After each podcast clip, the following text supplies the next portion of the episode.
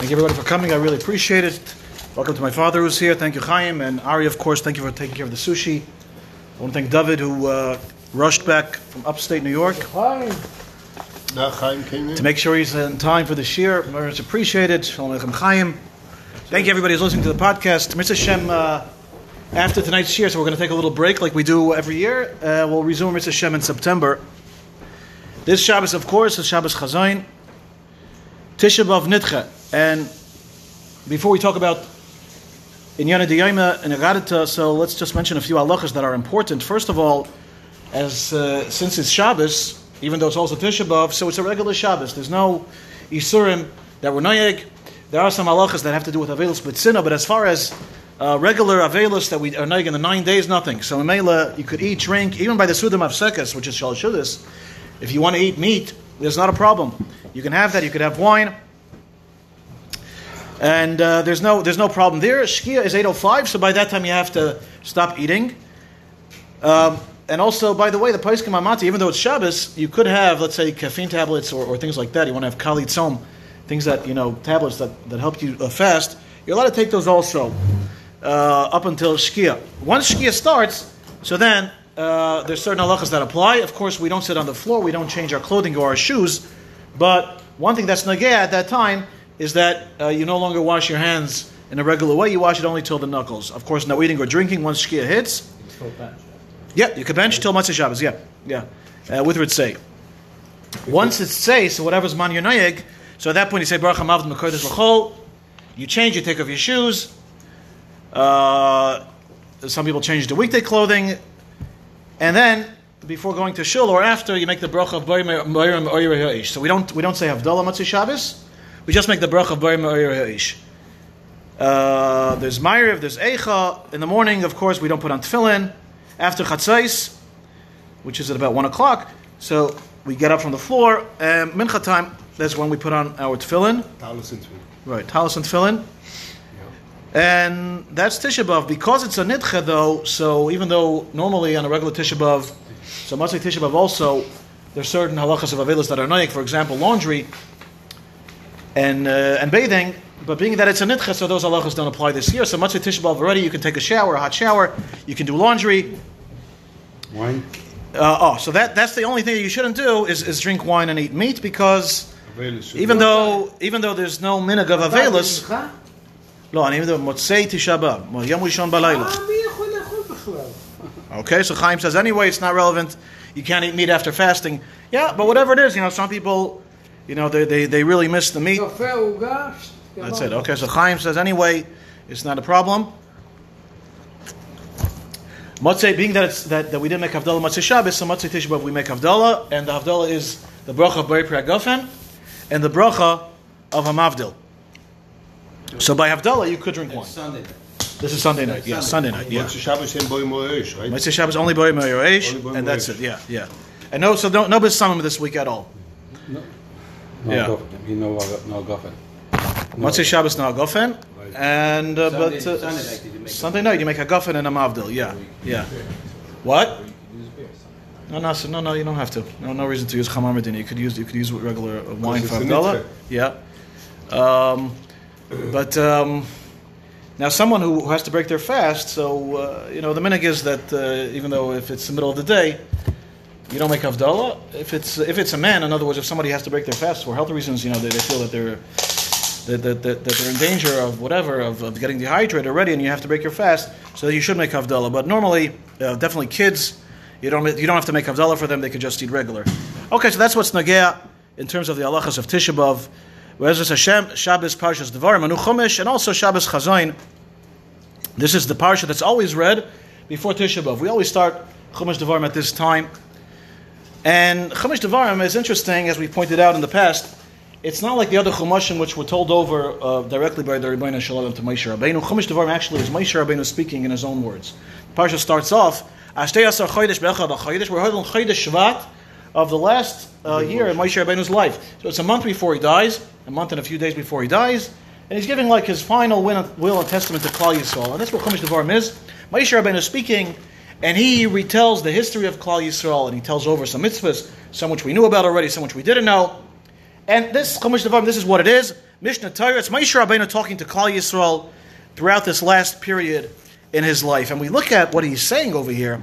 So it's not just a regular history, but it's actually a guidebook. Moshe Rabbeinu is highlighting to Klal Yisrael their chashivas and how much the Ribbono Shel Olam loves them and how much we're unique and how we're special. So, for example, we'll be reading Parashas Va'eschanan and Mitz Hashem. Moshe Rabbeinu says, there's no other nation that has the Ribbono Shel Olam so close to them. Anytime we call out, he's there. You know, we're special, we're unique, we're the ones who got the Torah, nobody else got it. And the following parasha, Parashas Akev, the pasuk says, Moshe Rabbeinu is telling Klal Yisrael, you know how great you are?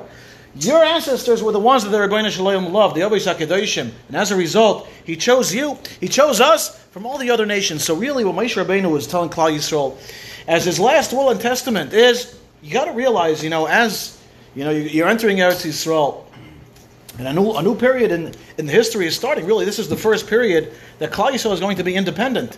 You know, because they were in Mitzrayim, they were slaves, and then they came out, but they were living in the Midbar. It wasn't a regular structured lifestyle. That was the first time you're going to be living as an independent nation in your own land. So Moshe Rabbeinu was telling them guidance. First of all, you got to realize who you are. You got to realize what you are, what you represent. You're the Ribbono Shel Olam's chosen nation. You're the ones that he loves. You're the ones that he's close to, and you're the ones that he is looking to carrying out his mission in the world. And that's a responsibility on the one hand, but on the other hand also, it's something that gives us all tremendous chizuk till this very day, because it reminds us of who we are. And the history of Klal Yisrael is really tied in to this theme of Chumash Devarim, that, you know, we're not just another nation that came and that happens to be around. No. The Ribbono Shel Olam picked on us, he picked us, he chose us, and he wants us to be around forever and ever, till Achris Hayamim, because we're the ones that are going to carry out his mission, and we're doing it till this very day. And this is something that the Goyim never ever were able to make peace with. They were never able to reconcile with this fact that he chose us and he didn't choose them. Chazal tell us, Har Sinai Lamanikosh was Sinai, Misham Yarda Sinaloilam. When he eventually gave us the Torah and he chose us, so that was it. Everyone else is terribly jealous. And they haven't forgiven us for it. And as a result, we've been going through the Golas and the tsaros that the Ummah Olam have been fighting us through that for thousands of years up until this very day. And if we look at the kinnis of Tisha B'Av, so we see, of course, we mourn the Khorban Bayis Rishon. There's kinnis for Bayis Rishon, there's kinnis for Bayis Sheni, but also there were other kinnis that were added for different tsaros that happened throughout the Golas. There's kinnis that were written during the Middle Ages, after the Crusades. So the Rishonim, they wrote kinnis about the wonderful kehilas in Germany and France that were destroyed and wiped out. There were kinnis that were written after there was a gezerah to burn the Talmud in France. Right, written by the Balei HaTosfos. So the history that we mourn on Tisha B'Av is the history that continues till this very day. And of course, in this generation, so there were Gedolei Yisrael who added kinnis about the Khorban that happened in the last century, World War II, and the Holocaust. Now, it's less than 80 years since the Holocaust. There's still survivors, Baruch Hashem, that are alive, and it's very important to realize that the Holocaust is, in a certain sense, Klal Yisrael hasn't really gotten over it. In other words, it's still very much alive and having an effect till this very day. My friend, Dr. Chaim, he's a well-known psychologist, so he writes in a column in the Ated Ne'eman. Somebody asked him, they have a panel there of therapists, people, you know, writing questions every week having to do with mental health. Someone raised an interesting question, you know, she says, or he says, it seems like 30, 40, or even 20 years ago, we didn't have so many therapists out there. You know, there weren't so many people becoming mental health professionals because it didn't seem like there was a need for it. And yet today, literally, this field has exploded. There's so many therapists, and because, obviously, there's a demand for it in the community. What's going on? Like, why is it that in the past, there didn't seem to be so many anxiety issues, there didn't seem to be so much trauma, and today we have it? So he says something very interesting. You know, in addition to the fact, you know, the modern life, the pace of modern life, and everything that comes with it definitely causes extra anxiety. He says also there's one more thing. Very interesting. that the trauma of the Holocaust actually is, in a certain sense, reverberating now more than it has in past years. Why? Because in the first few decades after the Holocaust, it wasn't something that was spoken about a lot. People dealt with it quietly. You know, the survivors, the first generation, those that had gone through the camps, they really preferred not to speak about it because they were busy with rebuilding. It was only in recent years that people realized, you know, we really have to record this and we need them to speak up. That people started speaking up. And also the trauma, the way I understand it, the trauma that they suffered, of course that's a trauma that lasted for life. And you ask any Holocaust survivor, he'll tell you that this is something that's never going to go away. Like I saw in a documentary, there was one person who says, he's a survivor, he says, if anybody tells you that he went through the Holocaust and he came out normal, he's lying. What it did to people was really, in a certain sense, it killed them inside. Ad Kedei Kach, Rav Zilberstein writes that a person who survived the Holocaust, but he went through it, you can say on him, Hashem Yikam Domav, after he's nifter. Even if he's nifter at a natural way, 50, 60, 70 years later, because he had gone through the trauma, and that killed something inside them. So in a certain way, that trauma was transferred down to the next generation and to the following generation, which is our generation as well. How does it work? I don't want to get into it. I don't really understand it so much, but it's a fact. It's a fact, and this is from someone who is in the field, and he sees this each and every day. So the Holocaust is something that is still very much alive, and really, it's one of the greatest mysteries of all time. Here you have the most cultured nation, Germany, by far. The leaders in science, the leaders in culture, the leaders in art, and music, and whatnot, turning into a beast. And even though Klal Yisrael, as we said, had gone through, you know, tsaros throughout the Golas, but this was something that never happened before. In other words, this was not just the regular anti-Semitism, I hate you because you're different, and, you know, I want you to convert, and if you don't convert, I'm going to kill you. No, this was a methodical system in which Germany decided they're going to uproot every single Jew from the world. Every single Jew, man, woman, or child, anybody who was of Jewish descent. Jewish descent, very good. Every single Jew, we are going to destroy them. Now, how do we understand this? So, like my father said, Amalek, there's a Gemara in Megillah, we learned at Chaim, in the Shir. Quoting a pasuk in Tehillim, David HaMelech says, Al titein ma'avaye Russia. He says to the Ribbono Shel Olam, please don't let the Russia carry out his desire. Zemamay al tafik. Don't take off his muzzle. Say Chazal, Ze Kermamia Shel Edoim. This is referring to Kermamia Shel Edoim. Shel Moli Yoitze, Machiv Esailabis. He's given reshus. If he's given permission, if you take off his muzzle of this nation, Germamia, he destroys the world. The Goyen, the Vilna Goyen, who lived almost 300 years ago, is Magia, not Germamia with the mem, Germania with the nun. Yaakov Emden, who lived maybe 100 years later, he says that is the Ashkenaz of today. So this is more than 100 years before the Holocaust. There were already Yidei Yisrael who pinpointed that Amalek is actually Germany. Famous story. It's 1898. Yeah, right. 1898, the Kaiser of Germany, Wilhelm II, is coming to Eretz Yisrael. And of course, the entire community of Yerushalayim, the frum community, is coming out to greet him and to make the bracha of Shechalak Mikvoidai Lebasar V'Dam. There was one person who didn't go out. Who was that? It was Chaim Sonnenfeld, who would be the future of Yerushalayim.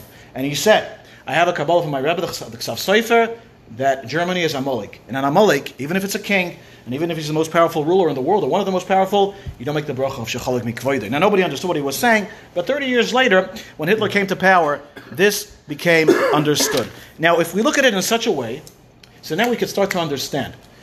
There's a well-known writer, Hanoch Teller, an author, Hanoch Teller, he writes, he came out with a book, a great book, called Heroic Children. It's about children who survived the Holocaust. Some are still alive today, and their stories, their amazing stories of how they survived. There's a fellow here, he has a shul here in Brooklyn. He lived for 3, maybe 4 years, literally under a tree, in the mud, with his family. And that's how they survived. There was a Goyish farmer that took them in. He wouldn't take them into his house. He let them live on his farm, under a tree. And that's how they survived, with the worms and the snails and whatever was there. Fascinating story. In the ground, yeah. But he says something very interesting in the introduction to this book, Heroic Children, which I wasn't aware of this. If you speak to survivors, when they speak about the Holocaust, they don't say the Nazis. They say the Germans. In other words, It's not that there was a group of people in Germany who happened to be bad people and the rest were fine. No. It's the Germans. What the Nazis did was they represented Germany. They were the ones. Right. They were the ones who carried out their mission. But really, this was something that Germany as a whole, not everybody, but certainly the vast majority, they were happy with it, they went along with it, and they wanted it. Winston Churchill famously said, the Hun is a nickname for a German. He's either at your throat or at your feet. There's something about Germans. You cannot deny it. It's a fact. They're different. They're a very, very strange nation. Famous writer, author, columnist, Caroline Glick. She has a podcast, and she's speaking to someone who was an expert on Germany. He was a reporter there for the Jerusalem Post for many years. And they're speaking about Germany. Now you think, Germany today, it's post-Nazi, it's a different Germany, but it's not at all. First of all, the Germans, they hate America. Believe it or not, they hate America, and they've always hated America. And if anybody tells you that they're no longer anti-Semitic, it's a pure lie. Because they're the ones who are pushing for BDS the most. They're the ones, if there's a UN resolution, they're the ones behind it. They're the ones who initiate it. They're the ones who push at the EU. They're the most dominant force there. They're the ones constantly pushing for making declarations against Israel, of denouncing Israel. They're at the forefront of all of this. In Israel itself, there's NGOs. Those are non-government organizations, so to speak, non-for-profit organizations, that their whole goal is to undermine the military, to undermine the government, and they do it through a subterfuge, famous ways, divide and conquer. They go around, they put on political pressure, they make demonstrations and whatnot. And who is this funded by? Germany. So really, Germany hasn't changed. The methods have changed, but the hatred that's inside of them is still there. It's still there. What's that? Right, that's right. The story of Lufthansa by the Yahrzeit of Reb Shaila, right? They singled out every single from Jew. They're the ones who are identifiable. You're not going on. So really, nothing has changed. The only thing that's changed is the method. Today, it's not, it's not in fashion to say I hate Jews. So you kind of wrap it in a different way. You say you hate Israel, right? Huh? Very interesting. There's. Now there is a Jewish community in Germany. But they're not doing well, and in fact, besides the fact that they need a lot of protection, the shuls and the schools, they have constant protection from the military, and that's how they're able to stay safe. But there's a lot of incidents of anti-Semitism. Not all of it is reported, but someone took a video. He's an Israeli. He has a restaurant in Berlin where he serves traditional Sephardic food. And there was an altercation. A fellow comes over to him. Supposedly he was drunk. A middle-aged fellow, a German fellow. Now, this guy caught everything on film, and it's available. You can watch it. Fascinating. The guy comes over to him, and he says to him in German, "Excuse me, you guys, for 2,000 years, you've been bothering us. You haven't left us alone for 2,000 years. Why don't you just get out of here? We don't want you here. We don't want you here. Leave. Go." So the guy says to him, "Where do you want me to go?" "Just go to Palestine. That's where you belong. We don't want you here. And if you stay here, you're going to end up in the gas chambers." Now, this is on video. A German who's drunk. He's a professional. He's like a regular person. He gets drunk. He tells the truth how he feels about a Jew.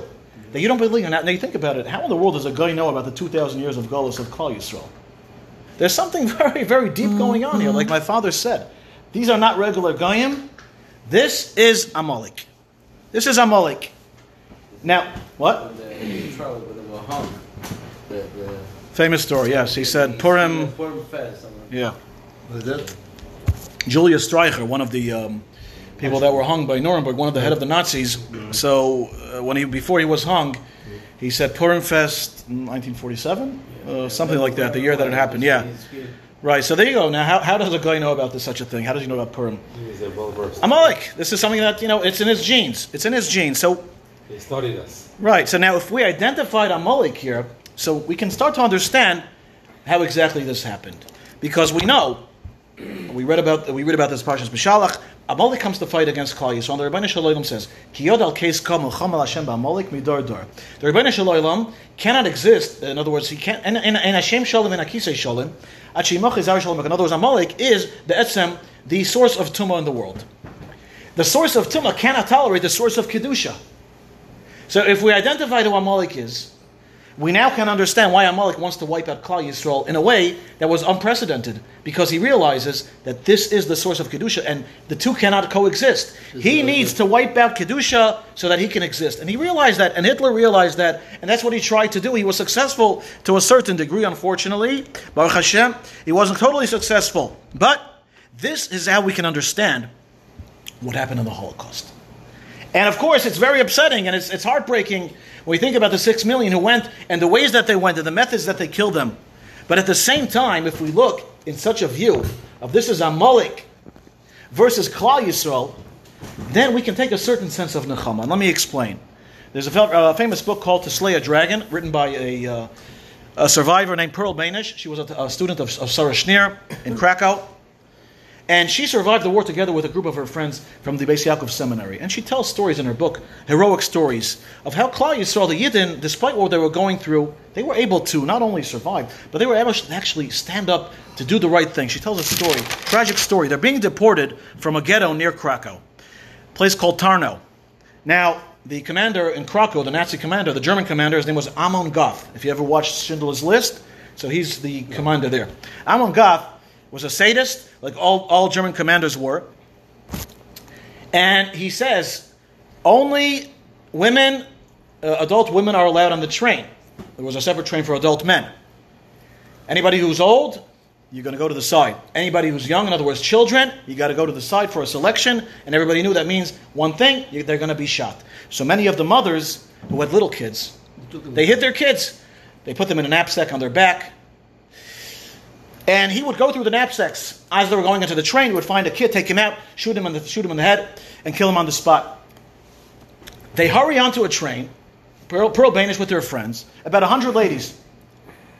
And one of the ladies has an 11-year-old child. Now she's hiding him in her, she's trying to hide him in her coat. Little kid. 11-year-old. Yeah, 11-year-old boy. Oh, and they're hoping that maybe he didn't notice. All of a sudden, the door opens, and it's Amon Goth himself, the commander. And he says, I saw a child go in here. Give me the child. Nobody moves. He says, give me the child, and I have to shoot every single person in this car. I'm going to do it. Now the mother realizes what's going to happen if she doesn't give him in. So she starts to push herself towards the door. And the ladies hold her back, as if to say, you're not going to go by yourself. If you're going, we're all going. So what does the sadist do? He says, okay, with the bayonets, the sticks that they would hit people with, they would go, okay, everybody go to the side here, move this way, everybody move to this way, and then they move to this way, with the point being that as they scatter around and they move, keep on moving, he's eventually going to find that mother. This way, that way. Eventually they found the mother, they found the child, they took them both out, and she says, we heard two shots coming out, which was, of course, them dying. But she says, I felt proud to be part of this wretched, tortured, great people. We look over here, we see the difference between Tuma and Kedusha. Here you have Tuma, he's willing to kill 100 people because he wants to kill that one child. And on the other hand, you have people who are being Meiser Nefesh, willing to give up their lives. So this lady won't have to be the only one who's going to die. And this is the difference between the Tuma and Kedusha. One more story, she says, there were two brothers, they were in a concentration camp in Birkenau. Two brothers were put into the salt mines, which was like terrible. They had to work there underneath the ground in the salt without any water to drink. And their mind was going crazy. They decided to escape. Unfortunately, they were caught. After torturing them for a few days, the inmates wake up and they see there's gallows. And being hung on those gallows, or about to being hung, are a few people, among them those two brothers. And she says, before one of the brothers is hung, he screams out, you can kill us, you can murder us, but you will not destroy the Jewish nation. They will survive. And that really is the lesson and the nitzchias of Klal Yisrael and the greatness of Klal Yisrael. Living in the worst of the worst situation, a situation which we cannot comprehend, we cannot understand, the heroism and the kedusha of Klal Yisrael came out. And she describes when she was brought to Auschwitz. And she says the Nazis used to utilize the Yevim Tovim to torture the Jews even more. So whether it's Rosh Hashanah, they would do a selection of whether it's Yom Kippur. It's the first night of Sukkot, and an inmate says to her, like in the middle of the night, "Come, I want to show you something." A Jewish inmate, a man, she says, "Follow me." He says, "Follow me." He takes her somewhere behind the barracks. There's like some piles, there's some hay, and she sees, lo and behold, structured out of the hay, they were able to put together a real kosher sukkah. And he told her, the entire night, men have been coming in here, sitting down, and making the bracha of Leishav Basukkah. So this is us, this is them, and this is the difference between the forces of Kedusha and the forces of Tuma. And we have to realize that when we sit down on Tisha B'Av and we cry and we mourn, there's a certain sense of Nechama, understanding and realizing that this is what happened to us, but we're so much greater than them. We're on such a higher, different level than they are. And that in and of itself, in the Khorban, we can find a chum on that. And of course, we know. First of all, as Maminim, we know that, as we spoke about last week, a person's soul never dies. Now, even a guy, a German, has a soul also. By Miller says, every single day, Hitler is being born again, and then burned down to a crisp. Every single day, till today. And we have to realize the same thing is happening to every single criminal from that period. They're all being burnt to a crisp every single day. So they're getting their just punishment in the Olam HaEmes. But here in this world, where we don't see it, we still were able to get a certain sense of nekama, because Klal Yisrael is thriving. And you ask any survivor, what's the biggest nekama that you have on the Germans? My children, my grandchildren. A nekama oifen daichen, that's what they say. This is my nekama, that you walk into a shul, you walk into a yeshiva, you just go out into the street, you see Klal Yisrael thriving and surviving, whether it's here or other countries. I saw a lady in Bushbury, a lady came, was a Holocaust survivor, came with all family, 400 children and grandchildren, great-grandchildren, a big family. Right. Who was survivor. Right, so, yeah. And that's what we have to realize, and that should give us a certain measure of comfort in the Khorban, realizing, first of all, we know that we're much greater than them. We know why this happens to us, why they can't tolerate us, and we also know that the Eibishter hasn't forgotten, and he won't forget, and Klal Yisrael is going to endure and survive. Of course, the day will come when that entire nation of Amalek, no doubt, is going to be wiped out. I just want to conclude with a beautiful story of a Beryl Wine, a famous author and historian and Rosh Yeshiva and Rav. He speaks about how was he inspired to do so much, and he's today close to the age of 90, and he's still going strong, and he says it was 1946. He was living in Chicago. He was a child of 12 years old, and his father wakes him up one morning. We're going to the airport to meet the chief rabbi of, at the time it was Palestine, Rabbi Herzog, the grandfather of the current president of Israel. They were very chashiv, a rav, a Talmud Chacham. They go to the airport, the entire town. It wasn't that big. The firm community wasn't so big.